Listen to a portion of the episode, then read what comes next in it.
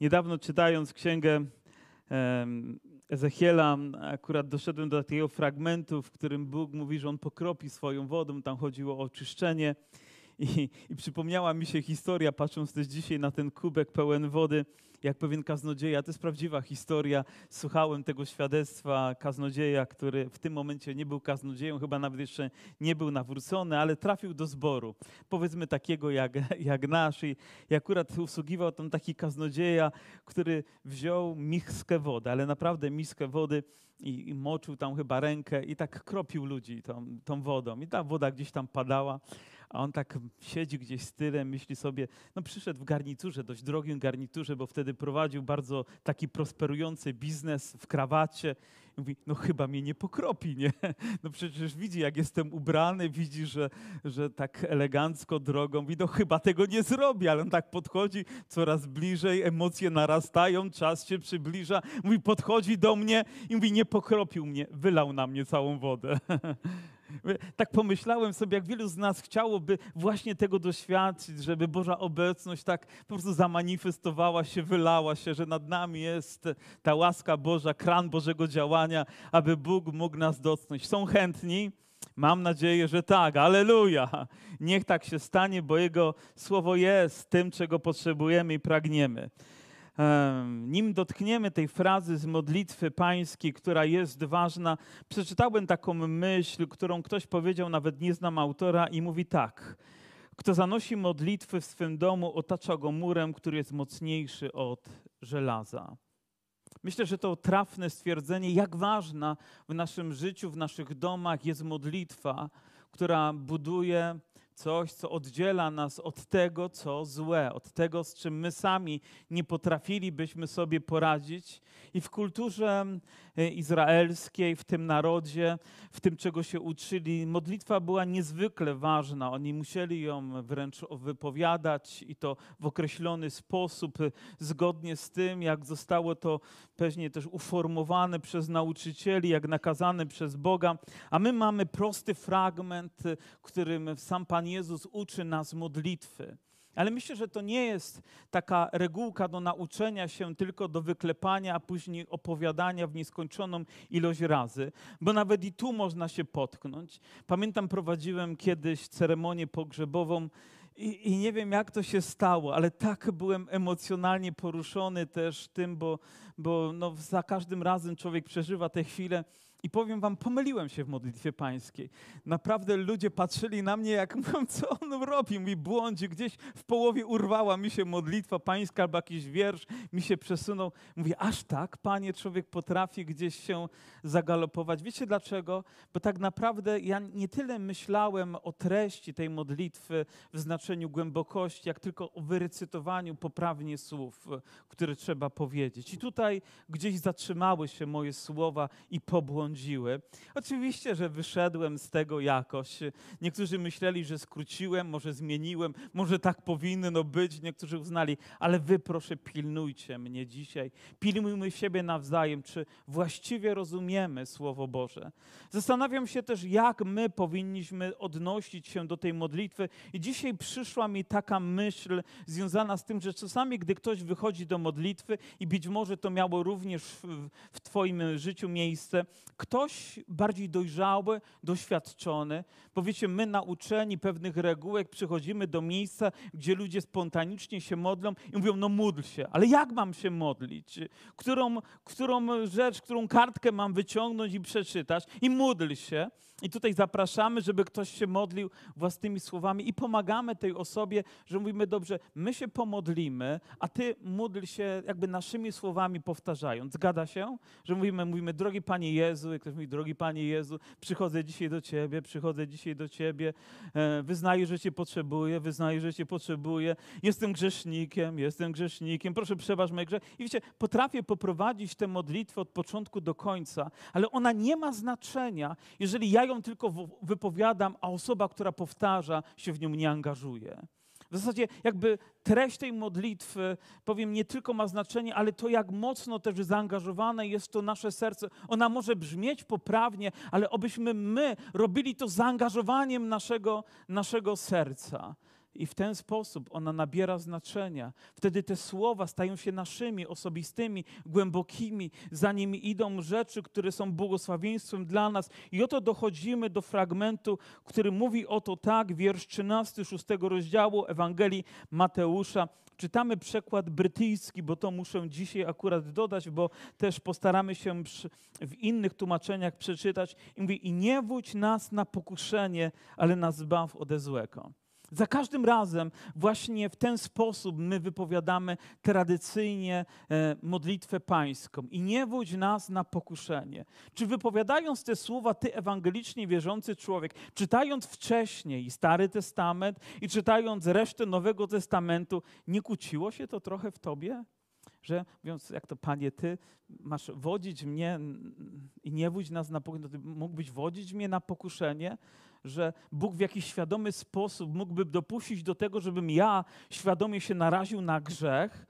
Na, na, naprawdę jest zgrzyt, jest piasek w trybach, który powoduje, że gdzieś te słowa musimy sobie głębiej przemyśleć, jeżeli chcemy je w odpowiedzialny sposób wypowiadać. Ja nawet nie mówię, że musimy tutaj to zmieniać technicznie, tylko że mówiąc te słowa musimy wiedzieć, co co Pan Jezus miał na myśli, albo to jak zostało to przetłumaczone, no i jak my powinniśmy to dzisiaj jako ewangeliczni ludzie rozumieć.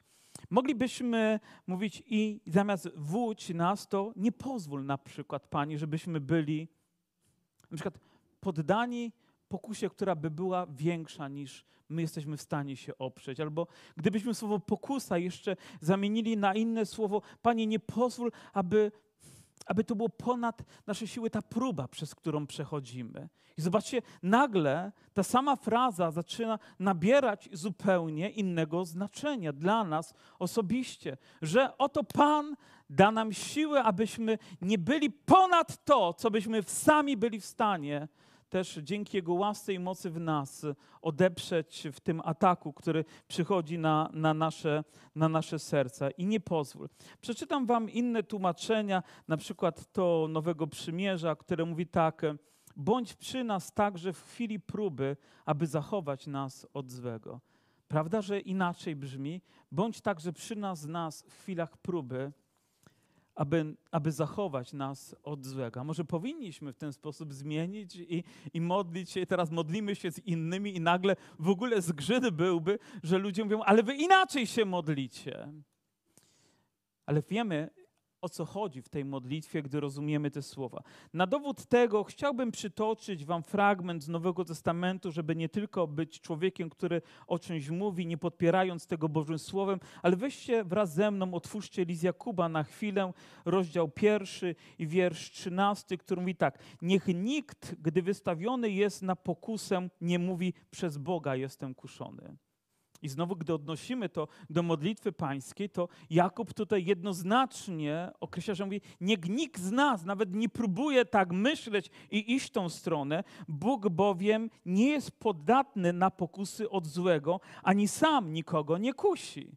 Prawda, że intrygujący i zastanawiający nas fragment a gdybyśmy jeszcze dołożyli do tego inną rzecz, która miała miejsce w życiu Pana Jezusa Chrystusa i oto, gdy Pan Jezus został ochrzczony, On wystąpił w dody, wtedy Duch zaprowadził Jezusa na pustynię, aby go kusił diabeł. A więc wszystkie te fragmenty mówią o tym, że, że jesteśmy poddani pewnej próbie, ale to nie znaczy, że Bóg w jakiś świadomy sposób dopuszcza do tego, żebyśmy my byli narażeni na grzech, ale jesteśmy narażeni, czy jesteśmy poddani próbom, przez które musimy przechodzić. Wiecie, zanim żelazo zostanie użyte w sposób taki świadomy i celowy, ono jest poddane próbie ściskania, rozrywania, zgniatania, zginania i wszystkim tym rzeczom ono jest poddane, zanim zostanie właściwie użyte, ponieważ jakby musimy się przekonać, że ma odporność na te wszystkie rzeczy, przez które będzie musiało później przechodzić, aby zapewnić bezpieczeństwo. Wiemy też, że takim próbom byli poddawani różni Boży mężowie w okresie całego Starego i Nowego Testamentu, że ich życie było poddawane. Weźmy na przykład naszego ulubieńca, którym którym którym z pewnością jest Abraham. I oto czytamy, a po tych wydarzeniach Bóg wystawił na próbę Abrahama. Znał Abrahama, Abraham znał Boga, a więc był człowiekiem wierzącym, używając naszej nomenklatury, ale Pan Bóg wystawia go na próbę i to w taki sposób naprawdę bardzo bolesny, taki trudny, ponieważ wie, że wiąże się to z wyzwaniem, przed którym on stanie, aby złożyć w ofierze swojego syna. I to była naprawdę wielka próba, i to nie było bezbolesne dla niego, to nie było łatwe, to było trudne, ale był poddany próbie. Więc rzeczą naturalną jest również, że my, ludzie wiary, my, ludzie, którzy znamy Pana Jezusa, również bywamy poddawani próbie. I obyśmy nigdy przez te próby a czasami doświadczenia, czasami bolesne chwile w naszym życiu nie musieli przechodzić sami. Dlaczego? Że, że ugniemy się jako ludzie pod tym ciężarem, padniemy przed odpowiedzialnościami, potkniemy się o pierwszy kamień, zaryjemy mocno nosem w ziemię. Nie jesteśmy w stanie tego zrobić. Ale zupełnie inaczej wygląda rzeczywistość, kiedy mamy świadomość, że nie jesteśmy w tym momencie sami. My widzimy też i Piotra, który próbował po swojemu, i Piotra, który pełen Ducha Świętego, w autorytecie Boga staje i przez jeszcze trudniejsze rzeczy przechodzi, ale już się nie potyka, już nie upada, bo wiemy, że nie jest sam. Wiemy, że razem z Nim jest Jego Bóg i dlatego o to się modlimy. Te próby przyjdą na mnie i na Ciebie, okoliczności przyjdą, które będą trudne dla nas, może doświadczenia, które będą bolesne dla naszego serca i obyśmy w tym momencie nie byli, nie byli sami. Nawet budząc się rano i myśląc o tych słowach i o wydarzeniach, które mają mieć miejsce, nie wiesz. Nie wiesz czy nie przyjdzie taka chwila, że ziemia zadrży pod Twoimi stopami. Tego nie wie nikt z nas. Nie wiesz, czy nagle nie odezwie się telefon, który przewróci Twój świat do góry nogami. Tego nie wiemy. Nie wiemy nawet, czy za chwilę nie ogłoszą w wiadomościach czegoś, co sprawi, że wszystko przestanie mieć po ludzku sens. Tego nie wiemy, ale tego, co powinniśmy być pewni, to to, że w takiej chwili nie możemy być sami. Że w takiej właśnie chwili potrzebujemy Bożej obecności, potrzebujemy bliskości Jezusa Chrystusa, potrzebujemy mocy Ducha Świętego w naszym życiu. Czasami te rzeczy pojawiają się wręcz irracjonalnie, niespodziewanie, nagle przychodzą i spadają na nas, ale wiemy, że gdy z nami jest Bóg, gdy On daje nam siłę i moc, to jesteśmy w stanie przez to wszystko przechodzić, przez każde doświadczenie, przez każdą próbę. Nawet gdy czytamy Boże Słowo, to mówi nam tak: bądźcie trzeźwi, czuwajcie, przeciwnik wasz diabeł chodzi wokoło jak lew ryczący, szukając kogo by pochłonąć, co jakby prowadzi nas do kolejnej części modlitwy pańskiej i nie wódź nas na pokuszenie, aby nie, nie spraw, byśmy w tych próbach byli sami, ale nas zbaw ode złego. Ale nas zbaw ode złego.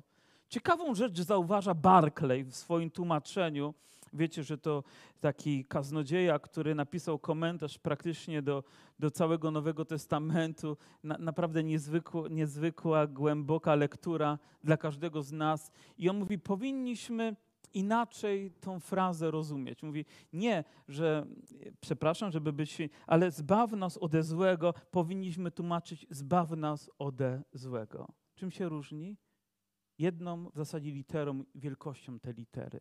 Mówi, powinniśmy mówić, zbaw nas ode złego i to złego zapisane z dużej litery, osobowo.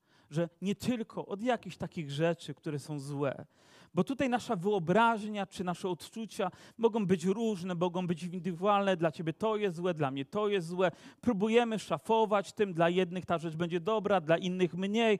Ale tutaj, gdy mówimy o złu, to mówimy o osobowym złu, mówimy o przeciwniku, mówimy o tym, który przeciwko nam jest, o tym, który krąży jak lew ryczący i patrzy, kogo by pochłonąć. I to nie jest też słowo do świata, to jest słowo do kościoła. To znaczy, że każdy z nas staje w niebezpieczeństwie, gdzie diabeł próbuje znaleźć tę chwilę naszej nieuwagi, naszej słabości, naszej ułomności, aby zaatakować nas z wielką mocą. Po to, żeby wytrącić nam oręż z ręki, po to, żeby odwrócić naszą uwagę, po to, żebyśmy mniej czuwali w modlitwie albo inne rzeczy zrobili niewłaściwe, żebyśmy przestali trwać społeczności, może odwrócili się od czytania Bożego Słowa, modlitwy, może od społeczności. On wie, kiedy i jak nas podejść. I powiem Wam, On jest tym mistrzem świata. On wyspecjalizował się do granic możliwości i próbuje to wykorzystywać. I obyśmy w tym momencie nie byli sami, ale wiedzieli, że jest ktoś, kto ma większą moc i większy autorytet niż my sami, aby móc się temu przeciwstawić. Mówi, ale zbaw nas ode złego. Ale Ty, Panie, możesz to uczynić w ponadnaturalny sposób. I wiecie, chwała Bogu za to, że my jako Boże dzieci możemy liczyć na Jego moc. Że ani ja, ani ty w tym momencie nie jesteśmy nadzy, obnażeni i bezsilni, ale mamy obietnicę, do której chciałbym się odnieść i która myślę, że dla nas ma ogromne, ogromne znaczenie, a ona jest z pierwszego listu Jana, z czwartego rozdziału, rozdziału który mówi tak: Wy z Boga jesteście dzieci. Aleluja! Z Boga jesteś, moja siostro. Z Boga się narodziłeś, mój bracie. Z Ducha Świętego to się poczęło. No na pewno nie, nie z nas. Na pewno nie z innego brata na mnie to przeszło. Oczywiście on mógł zaświadczyć, on mógł mi wskazać, on mógł być dla mnie przykładem, ale to musiało być większe niż on. To musi pochodzić z samego nieba i każdy z nas stamtąd czerpie. Mówi, wy z Boga jesteście dzieci i wy ich zwyciężyliście. Mówię, mowa tu jest o fałszywych nauczycielach, o ich wpływie, o takim złym, e, diabelskim działaniu, gdyż ten, i to słowo ten jest z dużej litery i każda z nich powinna być ogromna, który jest w was. O kim mowa? Jak myślicie? Czy macie wątpliwość, że chodzi o Ducha Świętego? Że chodzi o Jego moc, o Jego autorytet, który przewyższa wszystko. I Biblia mówi, i On jest w Was. On jest we mnie, w moim sercu, w moim życiu. I tego musimy być pewni. Naprawdę musimy być pewni, że ten, który jest w nas, jest większy aniżeli ten, który jest na świecie ponad wszelką wątpliwość chwała za to Bogu, że to słowo ma tak wielkie znaczenie dla każdego z nas, bo ten bój, chcemy czy nie, będziemy musieli toczyć. Próby, czy chcemy czy nie, będą się pojawiały. Wyzwania będą miały miejsce, okoliczności różne będą się pojawiać, ale jeżeli byśmy tę rzecz przeżywali bez Boga, nieraz rozmawiam z ludźmi, zwłaszcza młodymi w wierze, gdy przechodzą przez trudności, zwłaszcza gdy się nawracają, jakby całe piekło sprzysięga się przeciwko nim, próbując ich zaatakować i tego młodego wierzącego zniechęcić, podważyć jego wiarę. Diabeł wie, że to jeszcze ktoś nieukształtowany w wierze, jeszcze nie zna Bożego Słowa, dobrze nie potrafi odpowiedzieć e, na, na, na Boże Słowo i, i, i łatwym celem się staje i zwłaszcza ta osoba musi wiedzieć, musi mieć tą świadomość, że tylko dlatego, że Duch Święty zamieszkał i ta pewność daje ci autorytet, aby stanąć i przeciwstawić się temu przeciwnikowi. I dlatego, gdy mówimy tę modlitwę pańską, zbaw nas ode złego, to poprzez to, że to Ty jesteś w naszym życiu, że Ty jesteś naszą mocą, że Ty jesteś naszą siłą jesteś większy.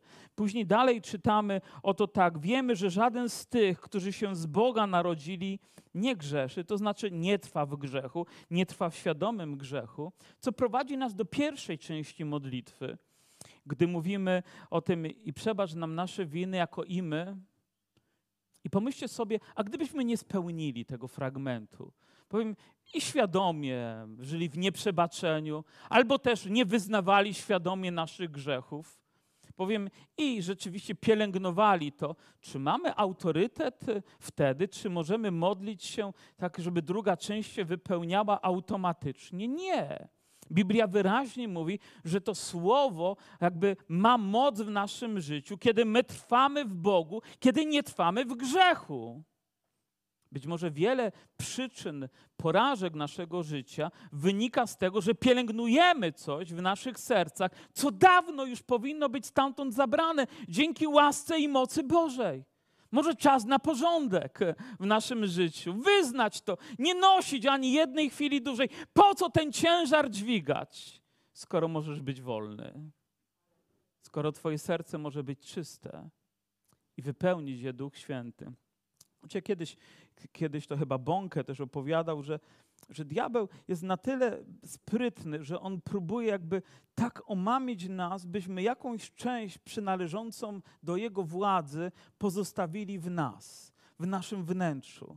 I wiecie, co to oznacza? Że on będzie zawsze próbował mówić, bo tam jest coś mojego zawsze będzie, można powiedzieć, swoją łapę wpychał, żeby nagrzebać w naszym życiu albo zamącić tak, bo mówi, bo tam coś jest. Jakby czuje się uprawniony do tego, to tak jakby jakaś rzecz należąca do was była w domu kogoś i to jest dla was ważne, to wydaje się, że czujecie się uprawnieni, żeby pójść i przynajmniej pukać do tych drzwi i powiedzieć, ale zaraz, zaraz, tam jest coś, co należy do mnie. Więc w związku z tym ja mam prawo do tego. Ale kiedy ta rzecz stamtąd zniknie, to możecie otworzyć drzwi i powiedzieć: idź precz, szatanie. Nie masz prawa ani do moich myśli, ani do mojego serca. I kolejna część jest tego niezwykłym potwierdzeniem, ale że ten, który z Boga został zrodzony, strzeże go. I kolejna część, na którą my powinniśmy tutaj niewal, że owacjami zareagować z radości, zły nie może go tknąć. Aleluja. Co za wolność co za chwała w tym słowie. Pomyślcie, i zły nie może go tknąć. Wiecie, w ten sposób ja deklaruję moją wiarę w Pana Jezusa Chrystusa, moją zależność od Niego, Jego obecność we mnie i to, że diabeł nie ma do mnie prawa. I do Ciebie również, jako Bożego dziecka. Nie ma prawa. W Nim jesteś wolny. W Nim jesteś zwycięzcą. W Nim masz autorytet ale zależne jest to oczywiście od tej pierwszej frazy modlitwy. I mówi, przebacz nam, jak i my wybaczamy naszym winowajcom. Prosimy o to, dbamy o nasze duchowe życie, bo inaczej może się okazać, że znajdziemy się w jakimś niebezpieczeństwie naszego życia ze względu na naszą duchową opieszałość. I myślę, że cała Biblia niemal, że krzyczy do nas, żebyśmy umacniali się w Bogu, by dać odpór temu, co przewyższa nasze siły, ale ten, który jest w nas, jest większy. Ja wiem, że na podstawie tego fragmentu naprawdę można by wspaniałą teologię zbudować, ale wypowiadając tę frazę, Głęboko powinniśmy ją przemyśleć i nie wódź nas na pokuszenie. Panie, nie pozwól, abyśmy byli kuszeni ponad nasze siły czy doświadczani. Nie chcemy przez to przechodzić bez Ciebie. Chcemy Twojej obecności, bo tylko Ty, tylko Ty masz moc wybawić nas od złego. Ale tak jak też Jakub mówi, że że tak naprawdę my jesteśmy kuszeni przez nasze porządliwości. To znaczy, że możemy z łatwością dać przystęp porządliwościom naszemu umysłu, naszemu sercu, naszym oczom, naszym zmysłom i one zaczynają pracować przeciwko, przeciwko nam. My sami pogrążamy siebie w ciemności, gasimy światło w naszych sercach. To, że angażujemy w to siebie, zamiast umacniać się, umacniać się w boku. A więc pokusa każdy z nas będzie kuszony, ona pojawia się. Tylko co my z nią zrobimy? Albo zatrzymamy się, mówię, o to ciekawe, o to interesujące, a może chwilę poświęcę jeszcze czasu na to, nim odwrócić się i odejść z tego miejsca. Z diabłem się nie dyskutuje. Ale też nie myślę, że możemy go oskarżać za wszystko, co się dzieje w naszym życiu. My powinniśmy wziąć odpowiedzialność. Powinniśmy wziąć odpowiedzialność w modlitwie przez nasze życie, aby temu się przeciwstawić w radykalny sposób. Bóg tego oczekuje świadomie od nas, ludzi wierzących, że nie będzie mówił, o, on jest winny. Zawsze ktoś jest winny. A może my powinniśmy wiedzieć, że i my możemy być winni także. I taka, taki fragment, który myślę będzie dla nas wszystkich zachętą, to jest pierwszy list do Koryntian, 10 rozdział, wiersz 13, który mówi tak: Dotąd nie przyszło na was pokuszenie, które by przekraczało siły ludzkie. Dlaczego? Bo lecz Bóg, który jest wierny i nie dopuści, abyście byli kuszeni ponad siły wasze, ale z pokuszeniem da i wyjście, aby abyście je mogli znieść. Cudowna obietnica Cudowna obietnica. Ktoś kiedyś powiedział, że Bóg nawet nie dołoży ani jednego grama więcej do ciężaru, który my byśmy byli w stanie unieść. Nigdy. A więc zmagasz się z czymś, ale wiedz, że ten, który w tobie jest większy. A więc ta rzecz nie przekracza skalę tego, co ty możesz zrobić pod warunkiem, że trwasz w Chrystusie, że trwasz w Jego obecności, że jesteś pełen Ducha Świętego, jesteś pełen Jego obecności. My jesteśmy przyzwyczajeni często do porażek, do upadków, tak bardzo, że kiedy Bóg zaczyna działać, my nawet nie jesteśmy świadomi, jaka skala Bożego działania w nas działa, jak wielki jest ten, który teraz zamieszkał w, na, w naszych sercach, jak wielką moc ma w naszym życiu, jak wielkie dzieło wykonuje w nas. Niezmiennie. Oglądałem kiedyś pewien film i tam był obraz pokazany mm, z gry w baseball. Wiecie, to taki nasz palant, tylko bardzo profesjonalny. Wiecie, jak baseball wygląda. Ktoś rzuca piłeczkę kijem. No i był tam zawodnik, który przez całe życie w zasadzie miał tylko jeden cel, dobiec do pierwszej bazy. Odbić tą piłkę tak i dobiec do pierwszej bazy i tam się zatrzymał. Całą swoją karierę niemalże koncentrował, dobiec do pierwszej bazy. Ale tego dnia, w tej chwili, ktoś narzucił piłeczkę tak, że on zamachnął się tym kijem tak mocno, że wybił, to tam honran się nazywa, jakby w publiczność. To wiecie, że może przebić wszystkie bazy i zdobyć, zdobyć punkty dla swojej drużyny. Ale on odbił to, nie patrzył i dokąd dobiegł? Do pierwszej bazy. Przewrócił się tam biedny. Wszyscy go podnoszą, żeby biegł dalej, ponieważ był zwycięzcą, ale zachował się jak ten, który ciągle tylko dobiega do pierwszej bazy, do pierwszej bazy. Myślę, że z chwilą, kiedy nawróciliśmy się, to możemy mieć możliwość przebiegnięcia wszystkich baz, aby być zwycięzcą, aby wiedzieć, jak wielki triumf odniósł Chrystus, jak wielki triumf odnosi w nas. Czy myślicie, że, że to dzieło Chrystusa, które wykonało się, ono jest zbyt małe, by strzec mojego serca? By strzec moich myśli, by strzec mojego życia? Czy nie po to właśnie Pan Jezus przyszedł, byśmy mogli chodzić prawdziwie w Jego wolności, po prostu trwając w Nim?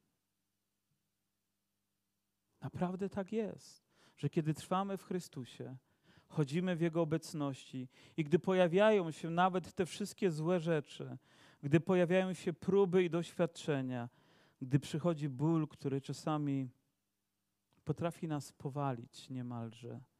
Wiemy, że mamy Boga. Gdy przychodzą ciemne myśli, gdy przychodzą pokusy też do naszego życia, wiemy, że możemy zwyciężać w imieniu Jezusa Chrystusa. Nie musimy padać za chwileczkę, chwytając się czegoś kurczowo, ale możemy kroczyć dalej, krok za krokiem, wiedząc, że nasz Bóg będzie nas prowadzić. Myślę, że Izrael często właśnie tak się zachowywał, jakby zapomnieli o Bogu, który wyrwał ich z Egiptu, który rozdzielił wody, by potykać się o kamienie, by ciągle narzekać, by ciągle czegoś kurczowo się trzymać.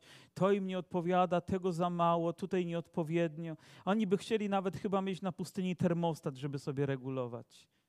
Ale Pan jest naprawdę potężny, by zaopatrzyć swój lud w to, czego potrzebuje i poprowadzić dalej zwycięstwo. Strzec nas od wrogów i po prostu wiedzieć, że możemy być razem z Nim niezmiennie.